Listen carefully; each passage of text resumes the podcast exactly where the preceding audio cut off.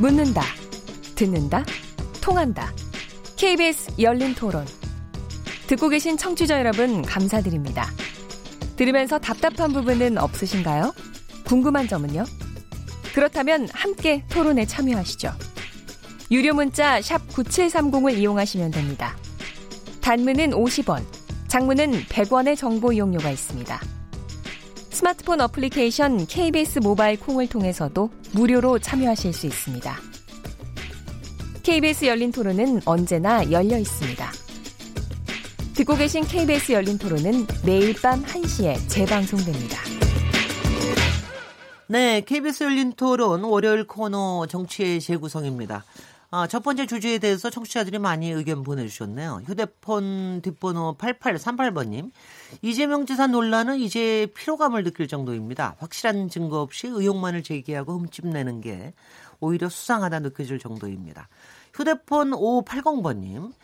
이재명 논란은 이재명 지사가 제대로 입증해야 한다고 봅니다. 이 지사가 결정적인 증거는 전혀 없다고 했는데 증거를 내놓는 부분에 대해 적극 협조해야 한다고 봅니다. 그러나 지금의 이 지사 태도로 보면 의심할 수밖에 없어 보입니다. 휴대폰 뒷번호 8614번님, 이재명 지사 사건은 더불어민주당에게 너무 부담이 됩니다. 이 지사가 정치적 결단을 해야 한다고 봅니다.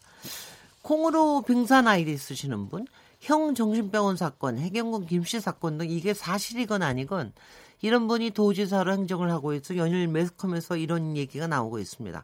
국민의 한 사람으로 뉴스에서 언제까지 이런 뉴스를 들어야 하는지 모르겠습니다. 아마 국민들 심정이 많이 그럴 것 같습니다. 이게 뭐 굉장한 큰 사건이 아닌데 작은 것들이 계속해서 번지고 있으니까는요.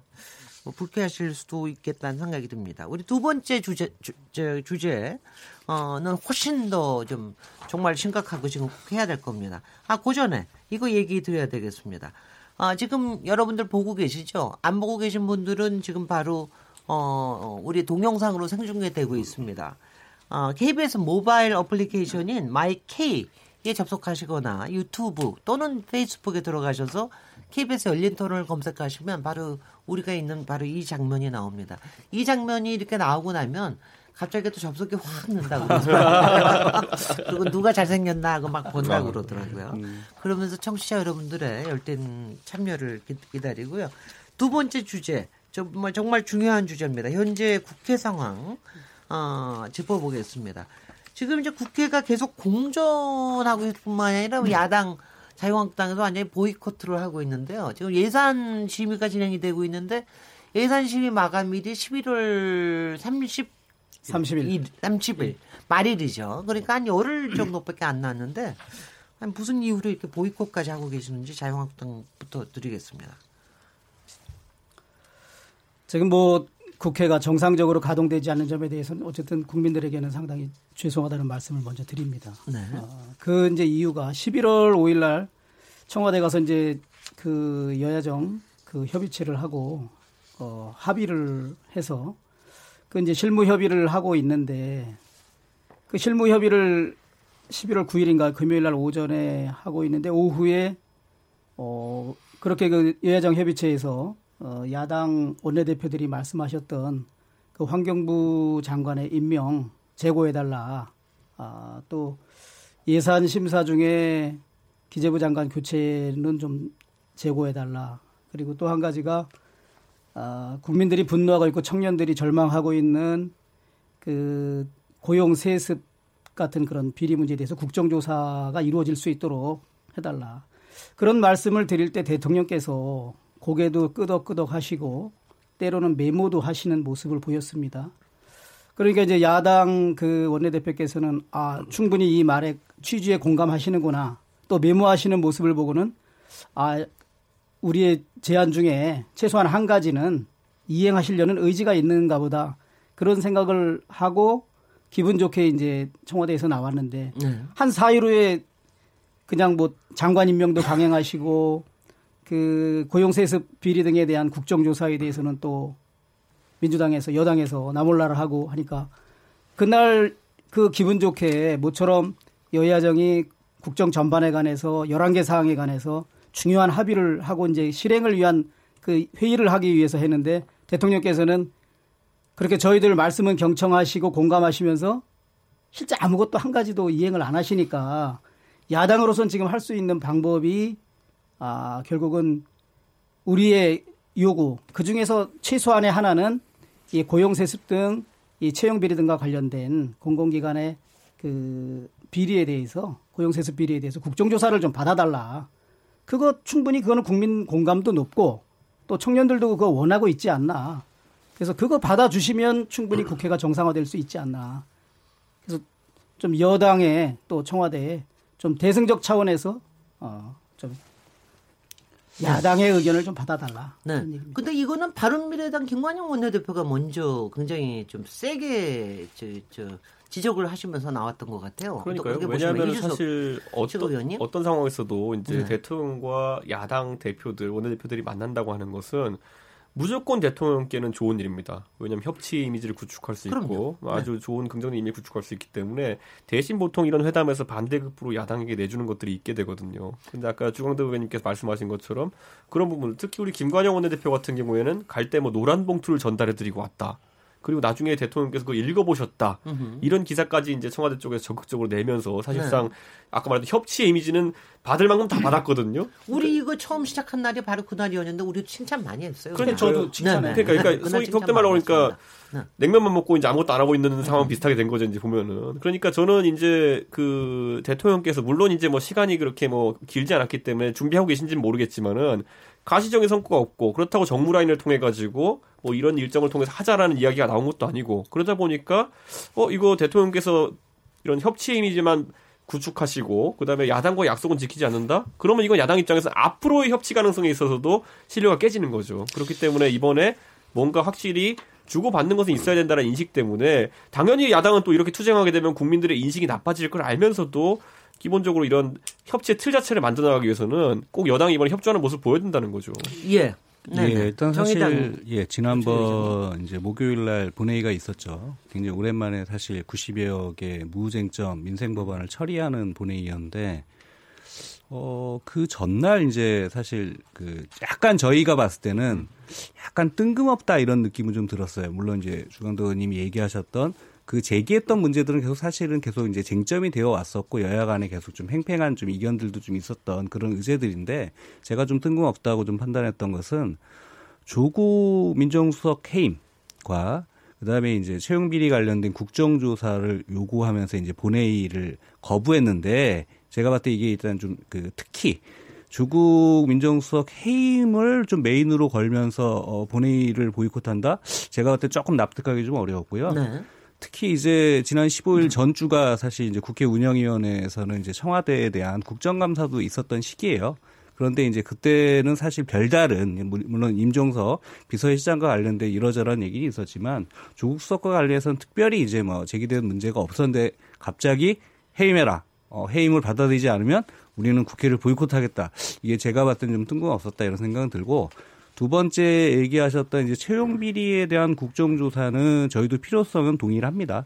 동일하고 네. 다만 그 내용과 방식에 있어서 이제 저희도 뭐 얘기했던 것처럼 어, 이른바 지금 뭐 서울교통공사에서 제기된 의혹에 대해서 그 실질적 진실 문제는 조금 공방이 있지만 필요하다면 그것도 하되 오히려 채용 비리의 본산으로 얘기되어지고 있는 강원랜드를 반드시 좀 포함시켜서 네. 국민들이 답답해하고 있는 이런 공기업의 채용 비리 문제에 대해서 좀 이번에 반드시 발본 세관하자 이런 거에서 이제 공감을 하는데 그렇다고 해서 이게 국회 파행의 명분이 되냐 저는 그렇지는 않다고 봐요. 아니 근데 국회 파행하면 저는 항상 야당이 야당이 더 문제라고 생각이 드는데 야당이 오히려 지금 여당은 우리 좋은 겁니까? 어떤 겁니까? 여당은 어떤 입장으로 지금 계시는 건지요? 더불어민주당? 어, 국민들에게 가장 안 좋은 거죠. 아니 근데 네, 11월 30일까지 네. 아무것도 안 되면 예산은 통과되게 돼 있잖아요. 그런데 이제 그 뭐 기존에 이제 그 국회 선진화법에 의해서요. 네. 날짜가 되면은 당연히 이제 국회 예산은 자동으로 상정이 되는 것이고 근데 이제 그런 문제가 아니라 사실은 뭐 자동 상정되기 때문에 여당 입장에서야 자동 상정돼서 그냥 처리되면 된다가 아니라 네.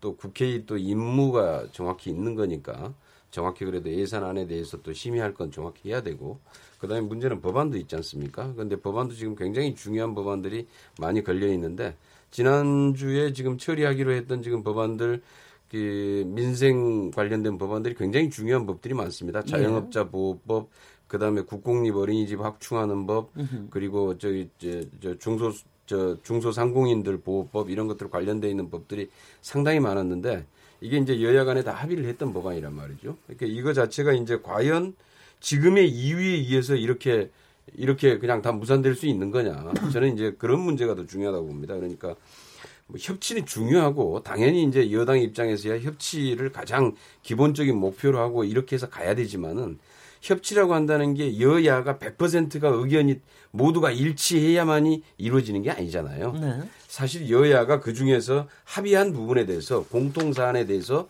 그것을 제대로 실천해 가면 되는 부분인데 네. 그렇게 해서 공통 부분을 넓혀 나가는 게 저는 이제 협치라고 생각하는데요. 그런데 가만히 보면은 11월 5일 날 여야정 합의했을 때 당시에 또 합의 사항도 아닙니다. 네. 합의 사항이 뭐 안 지켜진 것도 아니고요. 예, 예. 그다음에 장관 임명 권한은 대통령의 권한이고 음. 그렇다고 그 장관이 임명에 아주 엄청난 결격 사유가 있는 것도 아닙니다. 7대 어, 청와대 그 인사 배제 원칙에 해당되는 사람도 아니고 그러니까 당연히 임명하는데 전혀 문제가 없어요. 네. 이제 그런 문제기 그런 문제이기 때문에 우선 저기 하고요. 그다음에 그런데 문제는 그그 그, 그 게 저 9일 날이었는데 10일 날 실무 어, 날짜를 잡았어요. 네. 다음 날. 네. 그런데 이미 인사는 9일 날 이루어졌단 말이에요. 네. 그런데 10일 날 갔다가 월요일 날 다음 주 월요일 날 실무 회담을 하기로 약속을 잡아놨는데 왜 잡습니까? 네. 인사는 이미 먼저 이루어진 걸 알면서 회담 날짜가 잡혔다는 겁니다. 음. 그런데 12일 날 갑자기 그 저 약속했던 시간 그 3시간 전인가요? 2시간 전인가요? 갑자기 그냥 이게 저기 저그 보이콧이 된 겁니다. 이런 식으로. 그러니까 문제는 네. 문제는 그럴 만한 이게 명분이 있는 사안이냐라는 네. 겁니다. 아니, 네. 예. 근데 지금 그리고 네, 조항덕 의원님. 국정 운영이나 국회 운영에 대해서 고용조사 이 아, 채용 비리 같은 경우도 지금 사실 이게 지금 안 하겠다 이게 아니잖아요. 네. 지금은 채용 비리에 대해서 어떤 정치적인 공방이 필요한 시점이 아니라 정확한 감사원의 감사를 통해서 조사를 해야 되고 그리고 조사 결과가 만약에 미흡하다 보면 하자. 사실 문재인 정부의 최대의 이 청산 적폐 청산 중에 중요한 과제가 채용 비리 청산하는 겁니다. 근데 그걸 감출 리도 없고 감출 필요도 없고 당연히 다 이건 조사해 갖고 비리가 있으면은 엄단하겠다라는 방침인 건데 그래서 감사원의 감사 결과를 보고 그다음에 부족하면 국정조사를 하더라도 네. 큰 문제가 없다라는 생각이고요. 예, 그래서 예. 우선은 좀 국회는 국회답게 제대로 진행을 하면서 이런 문제들은 제기가 되고 또 합의되는 선에서 또 진행을 하면 되는 거이지. 1분 30초를 두 번 소리였어요. 예. 하나라도 안 된다고 다 안 된다고 이렇게 얘기하면 됩니까 이게. 김경, 김경애 의원님. 네네. 정말 이게 여당이라는 것은. 주광덕 의원님. 그 국정 운영에서뿐만 아니라 국회 운영에 있어서도 무한 책임을 질 수밖에 없는 그런 운명입니다. 지금 말씀하시는 거는 이 자리에서도 그냥 뭐 민주당의 입장 대변하기에 급급한 것이지 그래도 아니, 무한 책임을 아니, 지려고 하는데 전체적으로 해도 너무하잖아요 정말 그러니까 이거는 그, 그, 얘기는 이게 보이콧 사유가 되느냐 말입니다. 그 사실. 얘기는 이제 제 얘기를 예? 좀 듣지 않는 것만 봐도 저 협치의 자세가 잘 안 돼 있는 거죠. 네, 사실 이 문재인 정부의 경제 정책이나 아, 대북 정책에 관해서 저희가 많은 이의가 있음에도 불구하고 이 정기국회 예산국회를 앞두고 청와대에 가서 여야정 그 협의체를 통해서 이렇게 합의를 이뤄내고 그것에 대해서도 저도 정말 대승적 차원에서 잘한 일이라고 칭찬을 보냈었던 게 2주 전의 얘기입니다. 그러면 대통령께서도 그리고 또 여당의 입장에서도 그 여러 가지 요구 사항 중에 야, 저거는 좀 황당하다, 뜬금없다 그 주장을 할 게 아니라 저희가 세 가지, 네 가지 요구 사항을 했을 때 그래도 가장 최소한이라고 생각하는 걸 마지막에 넣지 않습니까? 협상할 때. 야, 첫째 이거 해달라. 둘째 이거 해달라. 셋째 이거 해달라. 그러니까 마지막이 어떻게 보면 제 개인적으로 생각했을 때 그 고용세습 등 비리에 관해서 국정조사 해달라. 그러니까 자꾸 첫 번째 뭐 두 번째 내걸었던 조국 수석 뭐 사임 물론 그것도 해주면 좋지만 그게 안 된다 하더라도 최소한 이 한 가지는 청와대와 여당에서도 수용을 하는 것이 정말 앞으로의 국정 운영 또 여야 간의 협치 또 국정 운영의 성과나 법안 처리 예산의 보다 바람직한 심사를 위해서는 네. 청와대나 여당에서도 좀 대승적 차원에서 정의당 예, 예. 서로 이렇게 야당과 예, 제가 네, 정의당 김, 예, 예, 예. 정의당 의장님. 아까 제가 이거 한 가지 좀 덧붙여서 음. 여쭤봅니다. 이번에 그 유치원 3법 네네. 이게 워낙 이번에 국민적인 충격이 커서 이번에 아마 음. 박용진 의원이 발의한 유치원 3법은 아마 음. 무난하게 통과가 되는 게 아닌가 이런 얘기를 좀 했는데 네네. 실제 자유한국당이 상당히 뭐 어떻게 표현을 해요? 그 신중론이 있어요. 뭐 사립 유치원에 그 사유재산권을 침범할 소지가 있다 이러면서 네, 네. 그러면서 하는데 오늘 김성태 자유한국당 원내대표가 음. 어. 저 고용세습 국정조사뿐만이 아니라 사립 유치원 비리에 대한 국정조사까지 요청을 하는 이런 것까지 나왔는데 예, 제가 지적하려고 보십니까? 했던 게 바로 그 문제입니다. 네네. 그러니까 이제 그 김성태 원내대표가 어, 매번 조건들을 하나씩 걸어요.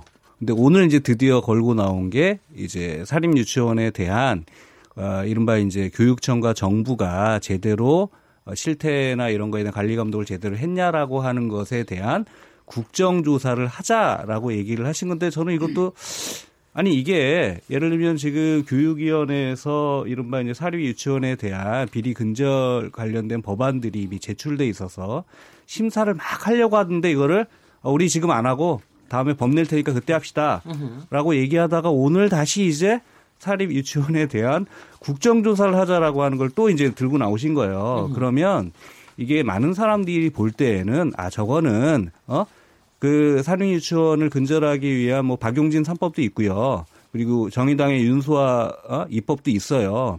이 부분들을 심사하려고 하는 부분에 대해서 아 국정조사 먼저 하고 그건 다음에 합시다라고 하는 방식으로 읽힌다는 거예요 다른 사람들한테. 그래서 그것이 또한 지금 국회 파행의 또 하나의 조건이냐 묻고 싶은 거예요. 그러니까 우리 주광덕 의원님은 아, 오히려 채용 비리 국조 이거 하나만 제대로 하면 이거 하나 협상하면 예를 들면 다른 부분에 대해서는 우리도 뭐 excuse 하겠다.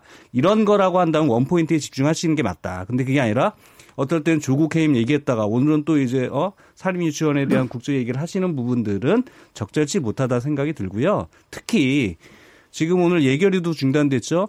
교육위도 중단됐죠. 보건복지 다 중단됐어요. 물론 내일이 이제 어그 자유한국당이 의원총회를 하고 이래서 다시 어, 전면 보이콧이냐라고 하는 부분에 논의를 하신다고는 하는데 네. 뭐 내부 방침으로는 지금 어쨌든 뭐 어, 보이콧 하겠다라고 하는 게 좀 강한 기류로 형성되었다고 들었는데 가장 피해 보는 게 바로 그겁니다. 그러니까 사립 유치원에 대해서 국민들이 상식적으로 이것만은 반드시 이번에 정기 국회에서는 입법발 해라 라고 하는 요구를 그렇게 하고 있는데도 결과적으로 지금 국회 파행 때문에 이게 논의조차 안 되고 있는 거잖아요.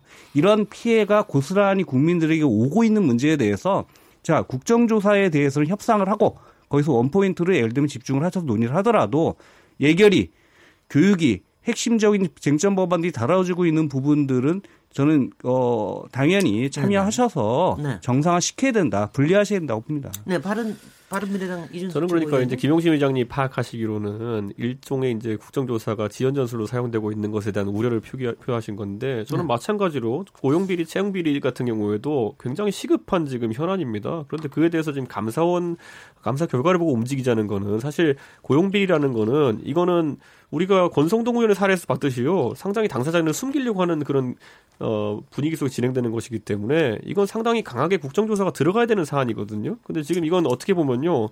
그런 템포상으로 봤을 때 똑같은 비판을 저는 민주당의 지금 어, 채용비리 감싸기에 대해서도 하셔야 되는 것이 아닌가 저는 그런 생각하게 되고요. 지금 유치원법 같은 경우에는 당연히 처리해야죠. 그런데 야당이 내세운 조건 중에서 이제 조국 그 수석에 대한 부분을 말씀하시는데 지금 인사 관련해서 참사들이 계속 일어나고 있는 겁니다. 아까 김경호 의원님은 7대 조건에 아, 부합하지 않는 것은 없다라고 이제 얘기하셨는데 이번에 드러난 것들 보면 사실상 위장 전입은 거의 본인이 시인했던 것이고요. 그리고 손자통 위장 전입이라고 해서 다 해당되는 게 아니죠. 아니 그러니까요. 그러니까 자꾸 이제 그게, 처음에 그게 기준이 있잖아요. 의원님 처음에 문재인 정부 들어섰을 때는 문재인 정부 들어섰을 때는 위장 전입은 다 나쁜 거인 것처럼 얘기했었거든요. 5대 기준에서. 그런데 그 다음에 이제 하나씩 걸리니까 이런 위장 전입은 좋고 저런 위장 전입은 괜찮다. 뭐 이런 식으로 이제 빼기 시작해서 그런 엄격한 아주 세밀한 기준이 만들어진 아니, 것이고요. 시절에 했던 위장 전입인지 아니면 몇 년, 10년 아니 그러니까요. 그러니까 저는 그런 상황에서 저는 7대 기준에 7대 기준에 당연히 넣기도 민망한 사안이지만은 두 살짜리 손자한테 2천만 원어치 예금이 있다 이런 것들 다 밝혀진 거 아니에요? 현실적인 방안들이 마련이 된 거죠. 그러니까, 네, 그러니까 장관에 대한 인사청문회가 시작했던 시점들을 기준으로 해가지고 네. 우리가 이런 도덕적인 기준들이 언제부터 본격적으로 제기가 됐는지 이런 기준들을 생각해서 아니, 현실적으로 의원님, 기준들이 마련된 의원님 거죠. 두 살짜리 손자는 2년 전에 태어나지 않았겠습니까? 그러니까 저는 이제 이런 사안들에 대해 가지고 계속 말씀드리는 게 인사 참사인데 여기서 밝혀야 될 것이 뭐냐면요. 첫째, 조국 수석이 검증을 잘못해가지고 이런 걸 못 잡는 것인지. 아니면 조국 수석이 검증했는데도 불구하고 이야기를 제대로 했는데도 불구하고 대통령께서 임명을 강행하고 애초에 추천을 강행하시는 것인지 7대 원칙에 해당이 안 됐다라는 거지요. 그러니까 저는 뭐 이런 네. 사안을 봤을 때 음. 과연 국민의 눈높이에 맞게 인사를 하고 있느냐는 야당이 짚어야 되는 것이고 그러다 보니까 조국 수석이라는 거는 아까 말했듯이 임명권자도 해임권자도 대통령이기 때문에 과거에도 여야 간에 이런 도덕성의 기준은 일정 정도 기준을 마련하자라는 얘기는 논의는 계속 진행됐어요. 그러니까 저는 그러니까 조국 뭐 수석에 대한 부분이 그, 네, 야당도 지금 내세우면서 그러니까 지금처럼 그렇게 얘기를 하면 안 된다. 아니 야당도 내세우면서 진짜 조국 수석을 해임해라라고 나가는 것이 아니라는 건 당연히 알고 계실 거 아닙니까? 근데 이 상황에서 저는 그럼 국정조사 사안에 대해 가지고는 왜 지금 이렇게 뜸을 들이고 있는 것인지에 대해서 물어보고 싶은 거죠. 국정감사나 국정감사, 국정조사든지 국정감사든지 음. 이걸 마치 굉장한 수단으로 하는데 사실 이 국정조사나 국정감사는 처음에 문제를 제기, 제기하고 그다음에 이것의 제도적인 해결의 대안을 마련하는 데입니다. 그래서 국정감사 이후에도 문제가 심각한 문제는 어떻게 합니까? 아니죠, 의원님. 저는 지금의 채용 비리나 이런 부분이 감사원이 감사를 하게 되고요. 감사원의 감사 결과가 위법 사실이 밝혀지면은 검찰이 수사를 의뢰하는 과정입니다. 문제가 어떤 문제냐 하면은 그러면 지금 현재 국정조사에서 네. 충분히 지금 문제는 제기가 돼 있어요. 국정감사를 통해서. 제 문제는 제기돼 있고 이 제기된 문제에 대해서 감사원이 정확히 감사를 할 필요가 있는 것이고요. 국정감사 이후에도 문제가 심각할 심각할 경우에만 그다음에 감사 의결을 하지 않습니까? 저희가 그러니까 지금 문제는 뭐냐면은 지금 국정조사나 국정감사 형태의 공방을 벌일 단계가 아니라 정확히 조사를 해야 된다라는 거예요. 사실 여부를. 그리고 여기에 위법 사실이 있으면은 검찰로 넘기는 게 그래서 제대로 이것은 처벌을 해야 되는 게 그거는요 제가 봤을 때 아니, 지금 정치적인 저는 하는 게 사안의 문제가 아니다는 결국 그것이 그렇게 말씀하시는 건 그러니까 지금, 지금 여당의 되, 는지 에 대한 상황을 여당이 잘 판단을 못 여당이 채용 비리를 하시고 네. 답변을 채용 비리를 얼마나 엄정하게 또 엄중하게 다루고 있느냐에 따라 가지고 그 절차를 따질 수 있을 것 같은데 아니, 오랜만에 네. 저는 채용 비리를 제가 이제 좀 나서겠어요. 채용 비리 그동안에 자유한국당이나 바른미래당에서 수도 없이 했지만은 그러나 우리 바른미래당이 채용 비리를 했습니까? 아니, 그게 너무 아니 뭐 과거 그 정권 시절에 그 정권 시절에 아니 제가 그런 정치 공세적 발언을 아니 오늘 오늘 근데 지금 저희가 그렇게 하는 거예요. 이제 조금만요. 아니 다른 의원이 발언할 아, 때는 좀 듣고 나중에 얘기해 솔직히 열린 토론은 열린 토론은 되게 너무 점잖아서 이렇게 오디오가 이렇게 물릴 때가 잘 없어요. 네. 그 제가 재밌어 가지고 그냥 내버려뒀더니 정말 잘 물리네. 아니 그러니까 이렇게 표현하고 싶은 게 뭐냐면요. 유도하신 것 같네요. 예를 들어 아, 그런데요. 예. 지난번에 사실은 저희가 이 채용 비리에 대한 음. 부분은 저희가 별도로 토론도 했습니다. 네. 그때도 네. 야, 당 의원님 나오시고 네, 네. 그래서 얘기를 했는데 음. 그때도 이 국정조사 부분에 대해서는 굉장히 이제 마지막에 정말 음. 저 그러니까 말이 엇물릴 정도로 굉장히 뜨거웠는데 이 말씀은 때는, 맞는 네네. 것 같아요. 음. 그러니까 저기 솔직히 조사 자체는 음. 국, 국회에서 하는 국정조사는 세밀하게 조사를 할 수 있는 건 아니기 때문에 문제 제기를 하기 위해서는 적절하나 어, 실제로 조사는 감사, 감사원이나 검찰에서 해야 되는 거 아니냐. 뭐 그러니까, 뭐 이 얘기까지 나왔습니다. 아니, 아니. 그래서 좀 차이가 있는 게. 예, 예. 예 제가 조금 예, 말씀드리면. 김영신 정책위 예, 예, 정의당이고요. 그 사실 이제 서울교통사와 관련해서 제기된 의혹 중에는 아직 이제 이른바 조직적으로 채용 비리가 어떻게 나타났다라고 하는 정황까지는 지금 돼 있지는 않은 것 같아요. 그러나 얘기하신 것처럼 친인척 비율이 높고 어, 무기계약직이 정규직으로 전환되는 과정에서의 친인척들이 있다 하니 거기에 대해서 그러면 비리가 있을 수 있는 거냐라고 하는 의혹이 제기된 상태다. 정확히는 좀 여기까지인 것 같고요. 물론 몇 가지 뭐 언론이라든가 또는 이제 뭐 어떤 정당에서 제기했던 부분들이 어떤 부분들은 사실이 아닌 거로 밝혀진 것도 있고 잘못된 것도 밝혀진 것도 있습니다.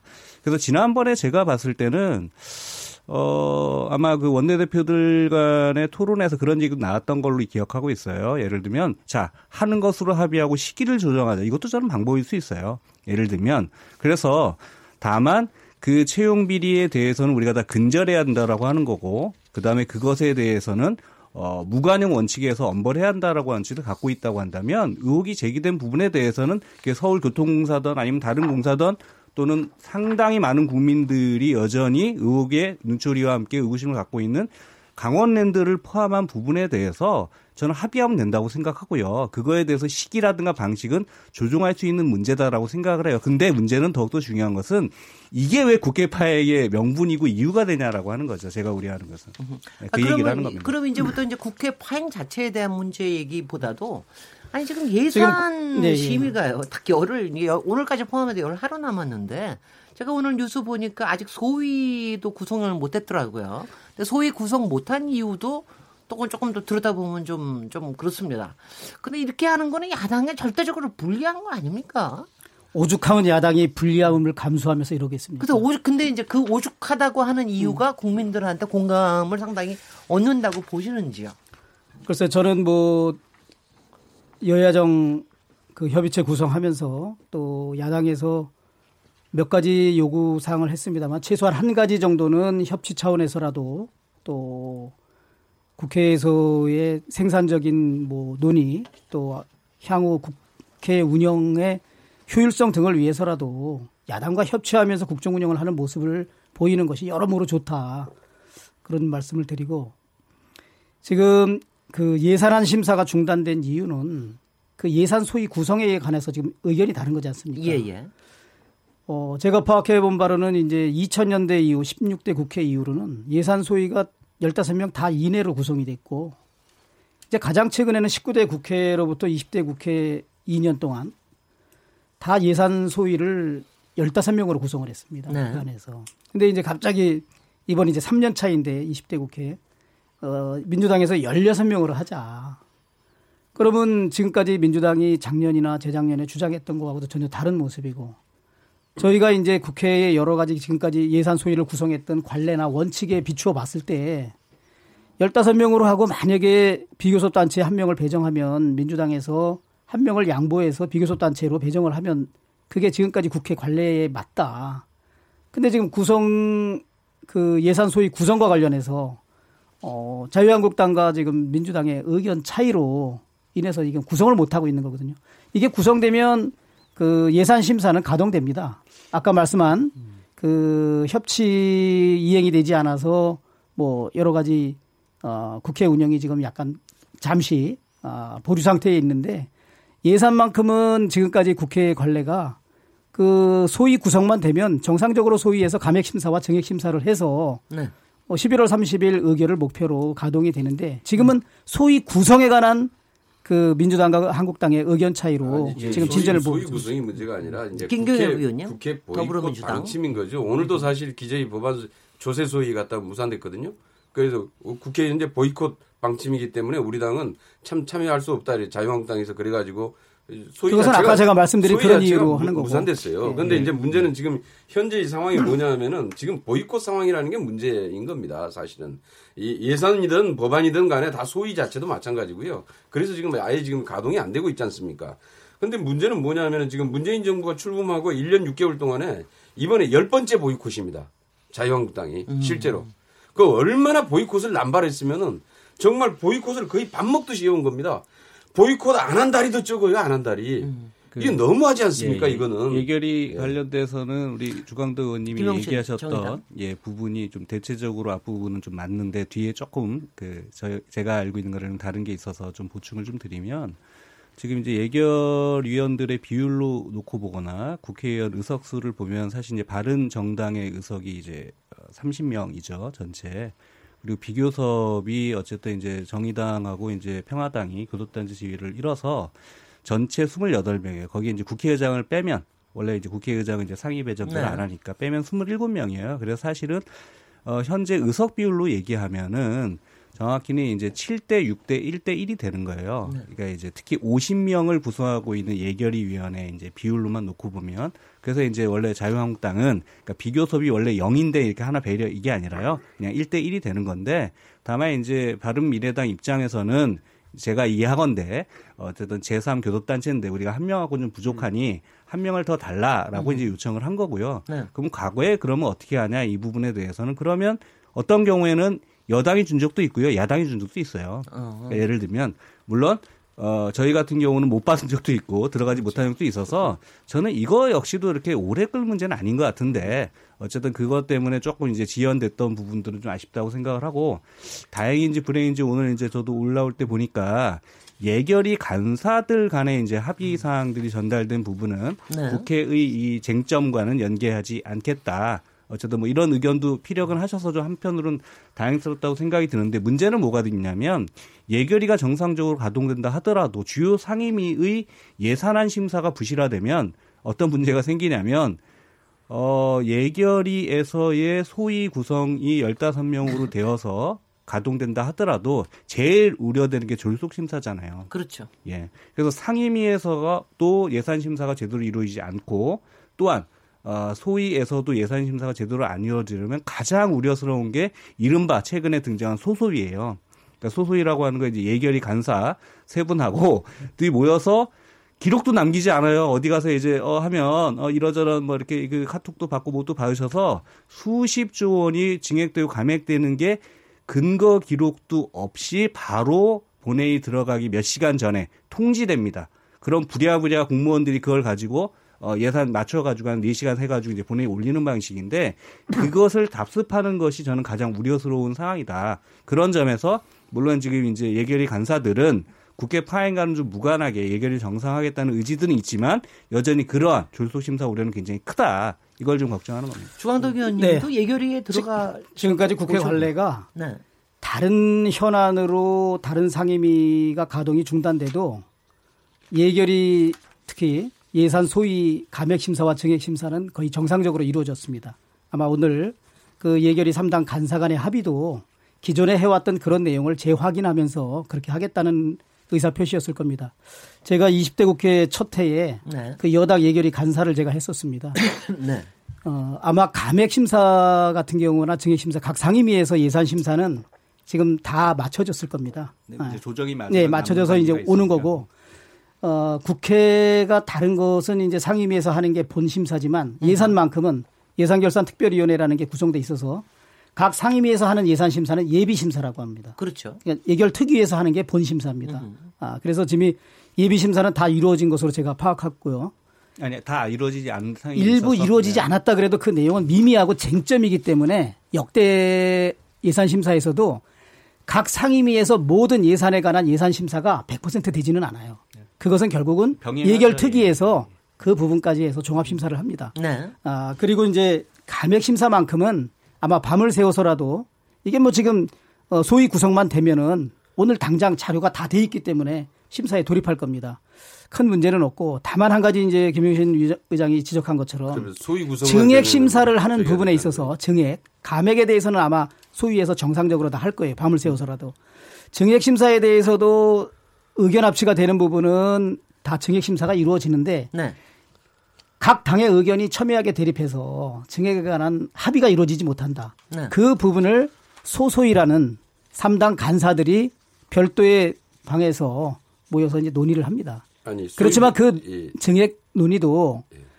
이 헌법의 국회에서의 그 예산을 증액하거나 새로운 비목을 설치할 때는 정부의 동의를 얻어야 되기 때문에 그 기획재정부 차관, 예산실장, 예산 그 총괄 국장 다 와가지고 함께 논의해서 증액이 이루어지기 때문에 물론 바람직한 예산 심사의 방법은 아니지만 근데 그 소소위는 기록도 안 나눈다면서요? 네, 지금까지는 기록을 남기지 않는 게 관례. 그러니까 거래죠. 아니, 아니, 우리 국민들이 보기엔 거래입니다. 아니, 문제는 그게 네. 아니고 그거는 이제 그, 제도 개선을 그 통해서 구성이 되면은 국회 보이콧은 처리하는 겁니까? 네. 그러니까 예산에 관해서는 제가 알고 있기로 아니, 소위 구성되면 예산은 심사가 바로 이루어진다고. 아, 그, 예. 그러니까 그렇습니다. 국회 보이콧은 그럼 처리하는 하게 되는 거예요. 제가 그거는 원내대표가 아니라서 모르지만 예. 다른 상임위의 법안 심사는 몰라도 예산, 예산 심사는 예산 소위는 바로 그렇죠. 된다? 바로 가동된다는 겁니다. 자, 그, 자, 그 약속을. 믿고 예. 그 약속을 믿고 여하튼 국회 보이콧이라는 얘기가 너무 자주 있었어요? 너무 자, 네네 그렇게 그렇게 가, 그런 브리핑이 있었습니까? 그리고 저희 당 간사 이해운 의원 같은 경우에는 이 어떤 소위 구성과 관련된 문제는 최대한 빨리 매듭짓도록 하겠다. 예, 거기에 예. 바른미래당이 캐스팅보트 역할을 하겠다고 선언하셨기 때문에 뭐뭐 네. 뭐 며칠간에 정리될 거로 봅니다 저는. 며칠이요? 아, 양일간 양일간이라 표현하겠습니다. 오늘 내일 양일간이라고 합니다. 저는 자, 오늘 밤 안으로도 예.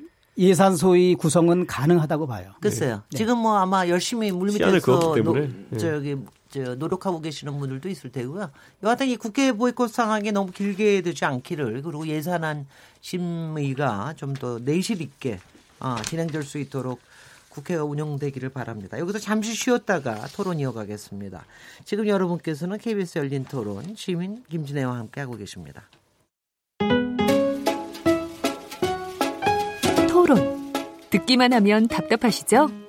유료 문자 9730으로 문자 보내시면 토론에 참여하실 수 있습니다. 짧은 문자는 50원, 긴 문자는 100원의 정보 이용료가 있습니다. 스마트폰 어플리케이션 모바일 콩을 통해서도 무료로 참여하실 수 있습니다. KBS 열린 토론은 당신을 향해 언제나 열려 있습니다. 네, KBS 열린 토론 월요일 정치의 재구성 코너. 이제 이게 막 달아올라 가지고요. 요 쉬는 잠시 며칠 동안에도 막 서로 토론하시고 막 그럽니다. 몇 개 문자 소개해드리겠습니다. 마이케이로 박박남기님. 제발 민생 법안 좀 제대로 신경 써주세요. 국민들이 지켜보고 있습니다. 콩으로 이상하이 아이디님. 자유한국당은 고용세습 비리 국정조사를 요구하고 있는데 강원랜드 채용 비리 의혹조사는 못하게 하면서 국정조사 요구라니 강원랜드 국정조사도 포함해 주시기 바랍니다. 콩으로 황영구 아이디님. 정부 성향에 따라 감사원이 감시를 하는데 감사를 하는데 어떻게 감사원 감사를 믿을 수 있습니까? 지금까지 감사원의 결과들을 보면 신뢰할 수 없습니다. 떳떳하면 국정조사를 받으셔야 한다고 봅니다. 유튜브에서 비의 PI 아이디님 이 토론 프로그램은 재미와 감동 둘 다 있네요. 잘 듣고 있습니다. 제가 보니까 이건 누가 누굴 까신 것 같은데. 네, 이거 이거는 분명히 누구 팬 팬이 하신 것 같은데. 김, 김경호 그... 의원님 국정조사 국정조사는 민심이 방금 전달됐습니다. 네? 국정조사 받아주십시오. 네, 휴대폰 1792번님 채용 비리와 고용 세습 의혹 사건에 청년층이 분노하고 있습니다. 제대로 조사해 주시길 바랍니다. 휴대폰 뒷번호 0358번님 문재인 정부에서 처음 내세운 인사 원칙 전부 무너졌다고 봅니다. 여당이 큰 소리 칠 상황은 아니지 않습니까? 아까 김경희 의원님 너무 큰 소리를 하시더라고요. 내용은 큰 소리가 아닌데 목소리가 큰 소리였습니다. 네, 그래서 우리 세 번째 주제 넘어가도록 하겠습니다. 아니, 인사 기준의 7대 원칙에는 해당되지 않았다 이런 네, 네. 얘기죠. 김경엽 지금 더불어민주당 의원님, 주광덕 자유한국당 의원님, 이준석 바른미래당 최고위원님, 김용신 정의당 정책위 의장님 네 분과 함께 하고 있는데요. 여러분들 알고 계시죠? 지금 이 토론은 어, 생중계, 동영상으로 생중계됩니다. 유튜브나 페이북에서도 어, KBS 열린 토론 검색하시면 바로 보실 수 있고요. 어, 앱, KBS 마이, 마이 K 앱, 이거로도 보실 수가 있습니다. 자, 세 번째 주제. 당정과 노동계의 갈등을 어떻게 할 것인가. 이 부분은, 어, 사실 이제 이게, 어, 집권 여당과 어, 노동 특히 지지 기반이 되고 있는 민주노총 등 노동계의 이 갈등으로 되고 있는 것 같은데요. 특히 정부 여당이 추진하고 있는 52시간 그 근로 저 기준에서 탄력 근로제를 확대하는 부분을 계약으로 못 받고 지난 지지난 토요일 날 이제 노동자 대회 여셨죠. 네, 그리고 한국 노총이. 네, 네, 한국 노총이 여셨고 민주노총은 21일 날 파업을 예고하고 있는데요. 어떻게 보고 계셨는지 이거는 이제 이 분야의 전문이신 김용신 정책위 의장님부터 정의당 의원 시작해 주시겠습니다. 예, 요건 네. 조금 제가 시간을 조금만 더 쓰도록 네, 네. 하겠습니다. 네. 일단 그 탄력 근로제와 관련해서 어, 절차도 문제고 내용도 문제라고 좀 생각을 해요. 이제 보통 변형 근로인 건데요. 탄력 근로라고 하는 게 이게 올해 2월에 국회에서 근로기준법을 개정하면서 이제 주 52시간 노동 상한제를 이제 규정을 해요. 뭐 이것도 우여곡절이 있었습니다만 어, 뭐 일주일에 어, 5일만이 그 일주일이다라고 하는 좀뭐 말도 안 되는 얘기를 이제 정정하는 과정이었습니다만 그때 이제 부칙을 신설해요. 부칙을 신설해서 이제 2022년 12월 31일까지 노동부 고용노동부 장관은 탄력 근로제와 관련된 개편 방안을 마련하도록 부칙을 신설합니다. 올해 네. 2월 3월에. 근데 이제 그 이유는 뭐냐면은 지금 이제 주 52시간 노동 상한제가 어, 올해 7월부터는 이제 300인 이상이 된 것이고요. 50인 이상은 이제 2020년 그리고 5인 이상은 2021년 7월에 이게 도입이 돼요. 그러니까 그때쯤 돼야 주 52시간 노동 상한제가 효과가 생길 테니 그렇게 해서 노동 시간이 줄어들게 되면은 그때 이른바 탄력 근로제에 대한 개편 방안에 대해서 고용노동부 장관은 제출해서 논의를 하자 이게 부칙에 담긴 정신입니다. 근데 이걸 갑자기 어 그, 어, 올해 2월에 그 부칙을 만들고 불과 6개월도 안 돼서 이 탄력근로제 확대를 하자라고 하는 내건 것이 절차상 문제다라고 생각을 하고요. 네. 두 번째 문제는 이게 노사정 간에 굉장히 논의가 좀 필요한 사안이에요. 근데 이거를 어, 교섭단체의 3당 원내대표들이 지난 11월 8일이죠.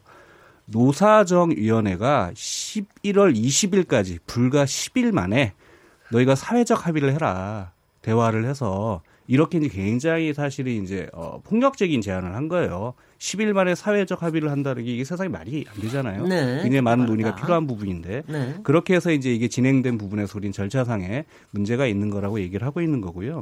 내용적으로도 이게 좀 심각한 문제가 좀 있어요. 지금 이제 현행 탄력 근로제는 3개월 동안 이제 노사 간의 단체 협상이 합의가 되면 실시를 할 수가 있어요. 이게 어떤 방식이냐면 3개월의 절반 정도 45일은 어 일주일에 한 그 64시간까지 연장 근로를 할 수 있게끔 하는 거예요. 네. 그리고 하루에 물론 이제 연장 근로까지 포함해서 이론적으로는 최대 24시간 풀노동이 가능합니다. 으흠. 이게 현재 그 탄력 근로제를 3개월 동안 실시하는 방식의 45일인데 이걸 지금 이제 민주당은 6개월로 확대하자는 거고요. 으흠. 자유한국당은 1년으로 확대하자는 거예요. 네. 그럼 어떻게 되냐면 6개월의 절반인 3개월 다시 말해 13주 동안 어, 주당 64시간 노동을 최대로 할 수 있는 거예요. 네. 음. 그럼 이게 뭐가 문제일까라고 생각을 해보시면 지금 우리나라의 산재와 관련된 과로사 기준이 있어요. 이게 어, 연 12주를 12주를 주당 60시간 이상만 일을 하면 이거는 과로 산재의 기준이 됩니다. 네. 그럼 이 법이 통과되면 어떤 문제가 발생하냐면은 과로사를 합법화하거나 과로사를 촉진하는 법이 되는 거예요. 그래서 연간 노동 시간에 대한 단축이 충분히 되지 않은 상태에서 이 법을 도입한다면 굉장히 위험하기 때문에 네. 다른 나라들도 다시 뭐 1800시간, 1700시간, 1500시간 대 이런 걸 이제 확대를 검토하고 있는 건데 네. 이걸 좀 하겠다라고 하는 점에서 좀 문제가 있다라고 예, 얘기를 예. 하는 겁니다. 알겠습니다. 제가 이해한 바로는 이미 지금 네. 현재의 52시간 근로제 내에서도 노사 협상에 의해서는 탄력 근로제를 할 수가 있는 근거 조항이 있다. 예, 그런데 이거를 3개월. 너무 지나치게 6개월 또 자유한국당에서 1년 이거를 누린다고 하는 게 좀 문제가 되는 거 아니냐. 근데 저희도 또 이거 토론했습니다마는 음. 어, 저도 이제 건설 부분을 잘 아니까, 뭐 수주 받고 나면은 엄청나게 빨리 일해야 되고, 놀 땐 놀고 쉴 땐 쉬고 이러는 게 이제 탄력 근로자가 얼마만큼 필요하다는 거는, 음.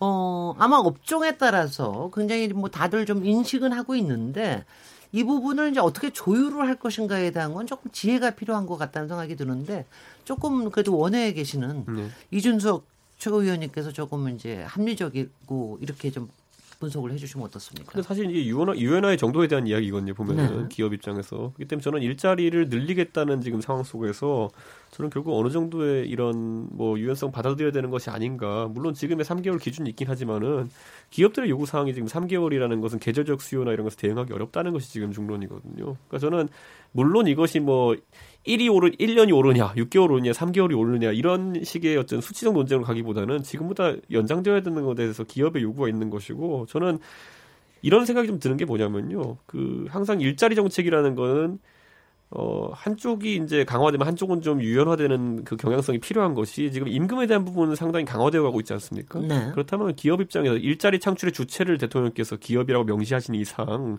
저는 충분히 유연성을 더 확보해야 되는 상황이다 이렇게 좀 판단하는 거거든요. 네, 요 대목에서만 네, 한 말씀만 더 네. 드릴게요. 그런데 이게 김영석 위원이 얘기하셨던 거에 조금 그건 좀 안 맞는 게 있어요. 그러니까 일자리 늘리기 위해서 이제 탄력 근로제의 기간 확대가 좀 더 기업 입장에서 필요한 거 아니냐라고 하는 건 좀 반대 경우입니다. 겁니다.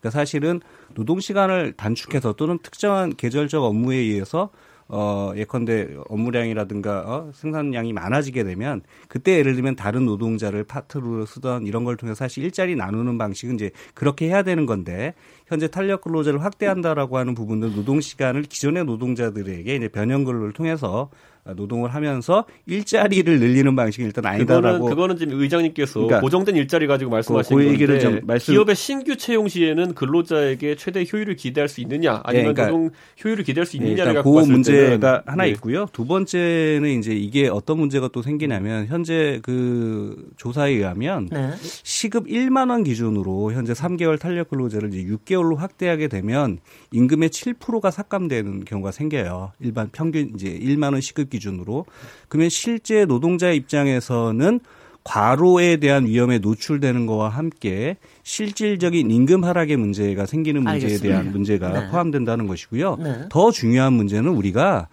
아, 과로사가 없는 사유로 가기 위해서 이제 주간 노동 시간도 줄이고 연간 노동 시간을 줄이자라고 하는 게 사실 이 법이 처음에 아까 얘가 말씀드렸던 어, 주 52시간 노동 상한제를 도입한 취지인데 이거를 역행하는 방식으로 오히려 제기되고 있다는 게 가장 큰 문제고요. 마지막으로 한 말씀 드리면 이게 지금 이제 민주노총이 파업하고 있는데 저는 잘하고 있다고 봅니다. 어떤 점에 잘하고 있다고 생각하냐면 아까 말씀드렸던 것처럼 단체 협상을 할 수 있는 데서 이걸 거부할 수가 있어요. 다시 말해 대공장이나 노조가 강한 데는 이거를 거부해도 돼요. 어차피. 네네. 그러니까 네. 이거 아까 얘기했던 것처럼 이제 취업 규칙상 할 수 있는 건 현대 2주고 단협은 3개월인데 지금 이걸 이제 6개월로 한다라고 했을 때 노조가 강하면 거부할 수 있어요. 그러면 어디가 문제가 생기냐면 미조직 노조가 없는 노동자라든가 영세 사업장의 노동자들은 단체 협상을 통해서 이거를 할 수가 없기 때문에 이게 6개월로 확대가 되면 고스란히 그 피해를 받게 돼요. 그러면 뭐가 문제가 되냐면 노동 조건과 근로 조건의 격차가 더욱더 그만큼 벌어지는 겁니다. 있겠군요. 그런 점에서 네. 저는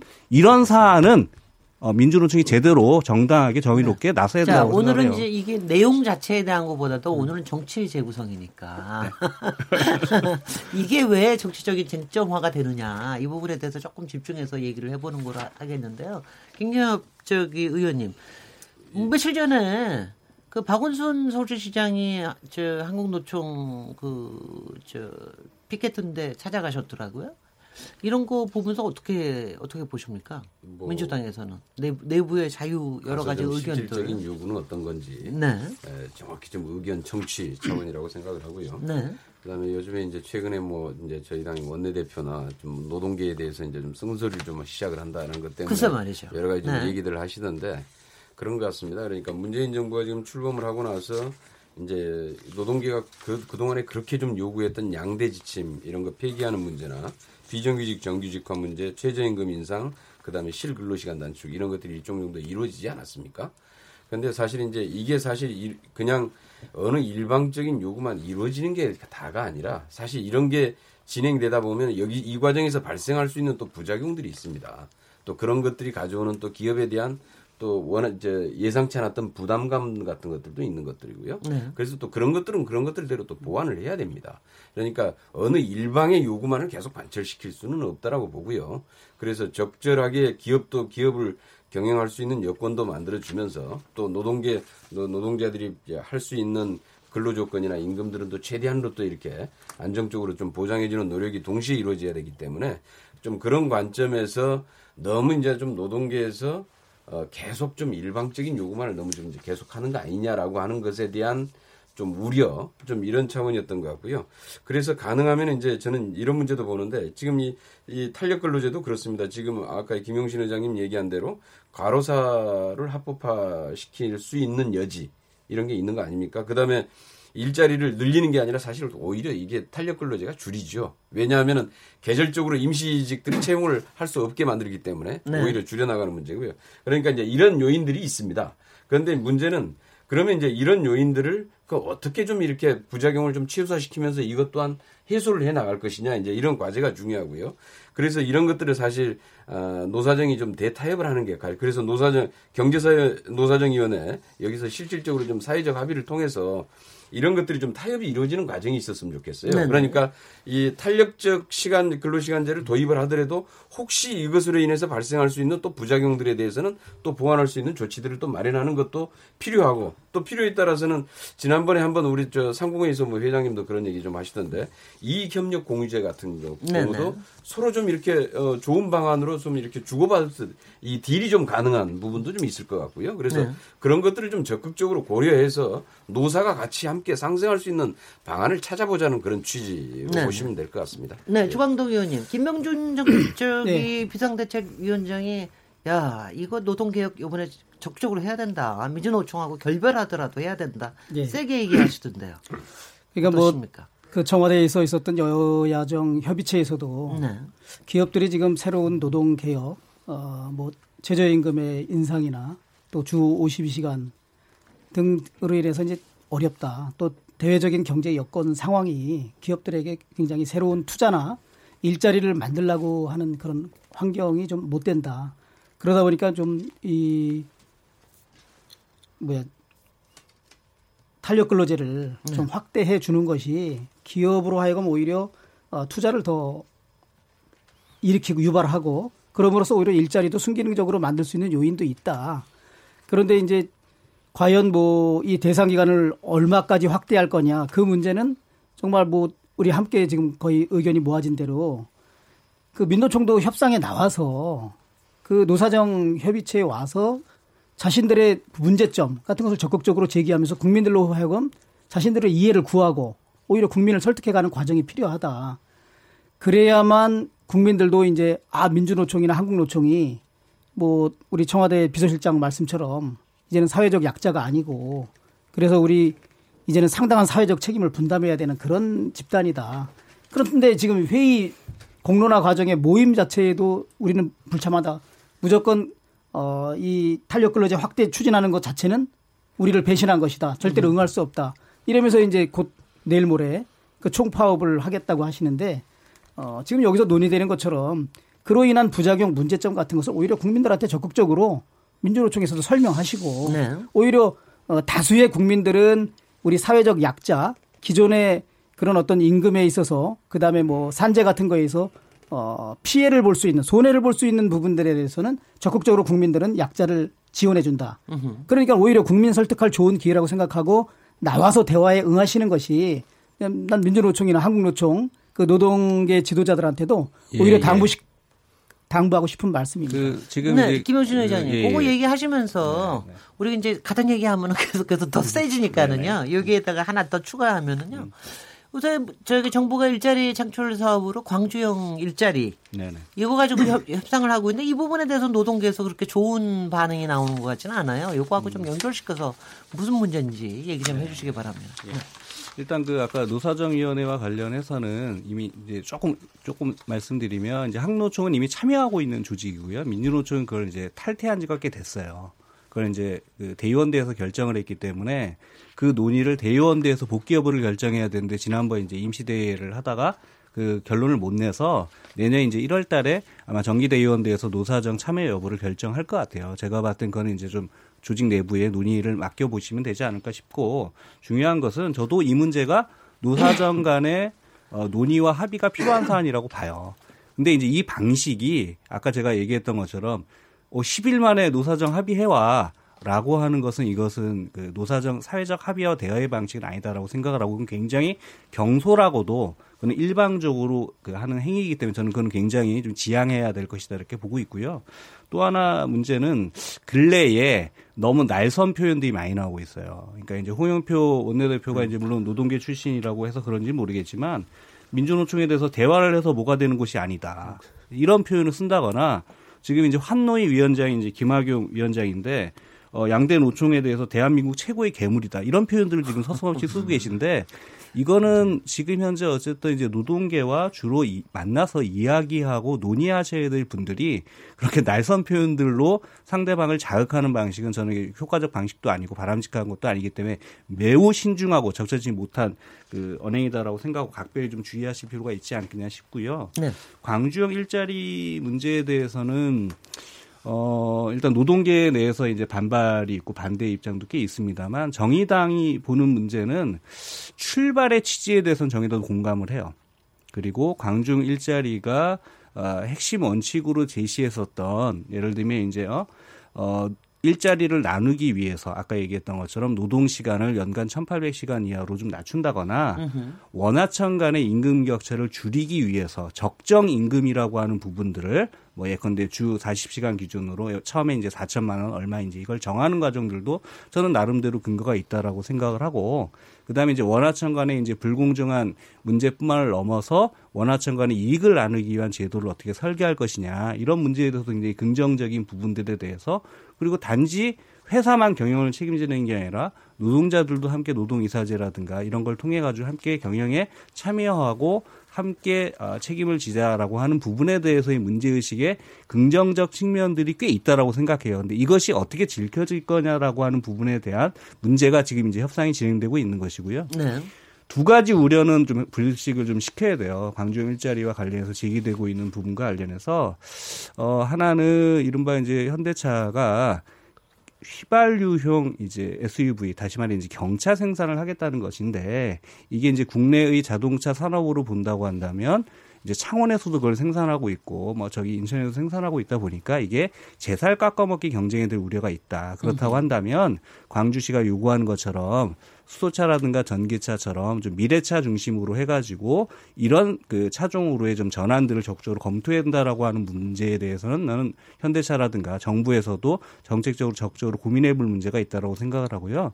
다른 하나는 어 이건 좀 약간 위법적인 문제가 있어서 지금 뭐 협상 과정에서도 지금 제기가 되고 있는데 5년 동안 뭐 예컨대 이제 단협을 하지 말라거나 협상을 하지 말라라고 하는 건 사실 이제 이건 초법적인 문제이기 때문에 그런 요구들과 관련된 쟁점이 있어서 이런 부분들을 불식시켜 나가면서 노동자들과 노동조직과 대화를 해나가는 매우 중요한 과정으로 이 문제 접근해야 된다 이렇게 생각합니다. 네, 김경엽 위원님 여기 이 부분에 대해서 광주형 일자리 부분에 대한 얘기는 추가하실 사안이 있습니까? 이게 사실 광주형 일자리가 2014년부터 노사정 협의를 통해서 추진을 해왔던 사안입니다. 예. 그 일정 정도 상당 정도 공감도 이루어져 있고 다들 이것의 필요성도 느끼고 있고요.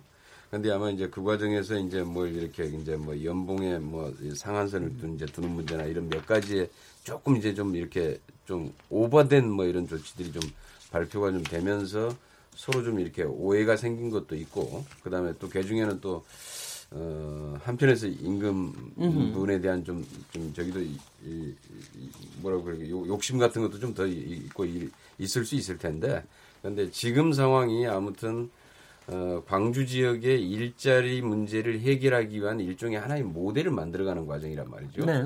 그래서 임금의 임금을 좀 어느 정도 어, 좀 인건비 부담을 기업 입장에서는 좀 줄이면서 이것을 이제 그 주거비나 교육비 이런 과정들은 지역 사회에서 일정 정도 좀 해결을 해주는 체계. 네. 사실 이게 맨 처음에 우리는 이걸 저 90, 저 98년 그 97년 아, IMF 위기 일어나고 나서 부천에서 이미 한 번 했더랬습니다. 예. 네. 네. 부천의 노사정위원회, 지역 음. 노사정위원회에서 합의도 했고 그렇게 해서 이런 이렇게 하는 방향들에 대해서 그리고 상당 정도로 성과를 또 거뒀던 사업이기도 합니다. 네. 그런데 이제 그런 좀 취지들을 좀 잘 살려서 네. 일정 정도 이런 뭐 자그마한 조그마한 부분에 좀 합의가 좀 잘좀 좀 조정이 돼서 이루어지면은 음흠. 좀 성과를 낼 수 있을 거다 이렇게 보고 네. 있습니다. 말씀 추가해 주시죠. 저희가 이준석 제가 지난주에 울산에 다녀왔어요. 네. 자동차 산업 전반에 대해 가지고 아까 언급하신 뭐 친환경 차라든지 이런 것들까지 살피고 왔는데 결국에는 자동차 업계에서 특히 이제 1차 밴더나 이런 것 쪽에서는 이걸 생존의 문제로 받아들이고 있는 거예요. 결국에는 차량에 대해 가지고 지금 경쟁력이란 걸 확보할 수 있는 방안 중에 무엇이 있겠냐 해서 이제 사실 돌고 돌아가지고 결국 임금 문제까지 다시 돌아온 거고 생산성이라고 말하는 그 부분까지 돌아온 것인데 저는 이제 아까 말했던 김 회장님이 말씀하셨던 그런 사항들 당연히 어, 논의의 대상이 되겠지만은 저는 지금 시의성도 상당히 중요하다는 생각을 하게 되는 거죠 보면은. 그러니까 지금 상황에서 그 제가 방문했던 공장 같은 경우에는 중국 시장에서는 이제 곧 철수할 수밖에 없는 상황이다라는 이야기가 하게 되고요. 그 핵심은 뭐냐면 가격 경쟁력이라는 이야기를 하게 되더라고요. 그 부분에 있어가지고 노조가 타협할 수 있느냐의 부분에 대한 논쟁이지 다른 부분들은 크지 않다 저는 이렇게 보고요. 저는 네. 그 차이 좁혀나가는데 정치권이 역할을 해야죠 이제 보면. 네, 네. 우리 저 그 우리 저기 거의 마무리할 네. 때가 돼가지고요. 저희가 저 그래도 마무리 발언을 한 최소한 40초, 50초는 해야 이게 말이 되더라고요. 안 그러면 너무 네. 짧게 네. 그냥 멘트만 하셔서 그래서 그거까지 포함을 하셔가지고 우리 저 마지막 멘트를 저 네. 저기 요번에 굉장히 중요한 일주일인 것 같아요. 다음 일주일이 그래서 굉장히 중요한 일주일이니까 그에 대해서 주광동 의원님부터 시작해 주시죠. 자유한국당. 여기 국회 선진화법이 되고 나서 어, 예산안 자동 부의제가 신설됐기 때문에 어, 예산안은 이제 그 이후로는 계속 어, 법정 처리 시한을 뭐 하루 이틀 넘길 수는 있지만 그래도 국민의 기대에 맞게 처리해왔던 것이 사실입니다. 아, 지금 예산 소위 구성이 늦어져서 예산 심사가 본격적으로 이루어지고 있지 않은데 아마 저는 오늘 밤 내일 오전 중으로라도 어, 구성에 타결이 돼서 국민들이 내년도 예산 걱정하지 않으실 수 있도록 잘 되리라고 봅니다. 그리고 중요한 뭐 쟁점 법안 특히 뭐 그 음주운전 처벌하는 법안 또 유치원 3법 이런 부분도 아, 국민들이 공감할 수 있고 또 여러 국회의원들이 합리적인 안의라고 생각할 수 있는 범위 내에서 저는 법안 처리도 순조롭게 진행되리라고 생각을 합니다. 네네. 김영준 정책위 의장님 40초. 예, 저는 오늘 그, 어, 여러 시민들께 그 노회찬 재단에 대해서 좀 말씀을 좀 드리겠고요. 그 네. 시민 그 추진위원회 참여를 좀 요청드린 얘기를 아, 하고자 합니다. 네, 네. 예. 지난 여름에 이제 사실 정의당의 노회찬 전 원내대표가 이제 그 죽음을 맞이하는 안타까운 일이 있었고요. 그래서 이제 노회찬 대표를 좀 함께 추억하고 아, 고인이 좀 생각했었던 그런 뜻 유지 이런 꿈을 이어나가는 데 있어서 좀 여러 사람들이 뜻을 좀 모아서 노회찬 재단을 좀 출범을 준비를 좀 하고 있습니다. 그래서 아무래도 노회찬 전 의원의 이제 말과 글과 관련된 기록에 대한 것도 좀 남기고 제2, 제3의 이제 노회찬과 같은 젊은 어, 유능한 이제 청년 정치인도 좀 양성하는 사업들을 좀 해보려고 하고 있습니다. 네네. 노회찬 재단의 이제 시민 추진단을 좀 모집하고 있고요. 어, 후원회원으로 많은 시민들이 좀 참여를 요청을 좀 드립니다. 네네. 그 포털 사이트에 가서 노회찬 재단 치시면 음흠. 홈페이지 접속이 가능할 거고 네. 그 자세하게 가입하는 네. 방법이 있습니다. 저도 풍선 네. 하나 달겠습니다. 풍선 다시겠습니다. 감사합니다. 이준석, 이준석 예. 최고위원님.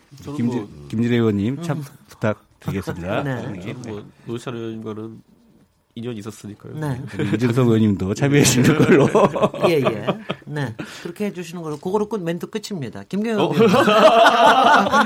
김경영 의원 지나갔습니다. 예, 정말 이제 어느 일방의 일방적인 주장이나 탐욕 부분에 대해서는 적절한 좀 절제와 조절이 필요한 시기라고 생각을 합니다. 그리고 항상 지금 이제 거버넌스 시대, 상생의 시대, 협치의 시대 이렇게 얘기하는데 그것은 국회에서 여야 간의 관계뿐만 아니라 노사 간에도 그렇고 중소기업과 대기업의 관계도 그렇고 우리 사회 각계각층의 우리 경제의 주체들이 서로 이 상생해 나가는 방안을 찾지 않으면은 어, 굉장히 큰 어려움을 지금 어려움을 극복할 길이 없다 이런 것들이고요. 그래서 그런 좀 큰 틀 차원에서 상생과 협치, 사회적 합의 좀 이런 틀에서 함께 좀 더 고민을 하고 여기에 먼저 첫 번째는 참여가 가장 중요하다 이렇게 생각합니다. 네. KBS 열린 토론 월요일 정체 재구성 오늘 토론 어떠셨는지요?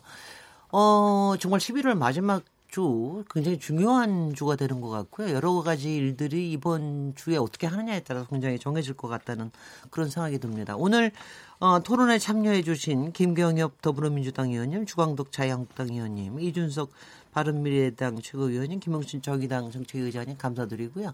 오늘 마지막 마무리 말씀을 제대로 발언 기회를 드리지 못한 이준석 바른미래당 최고위원님께는 다음 주일에 아주 크게 길게 드리도록 하겠습니다.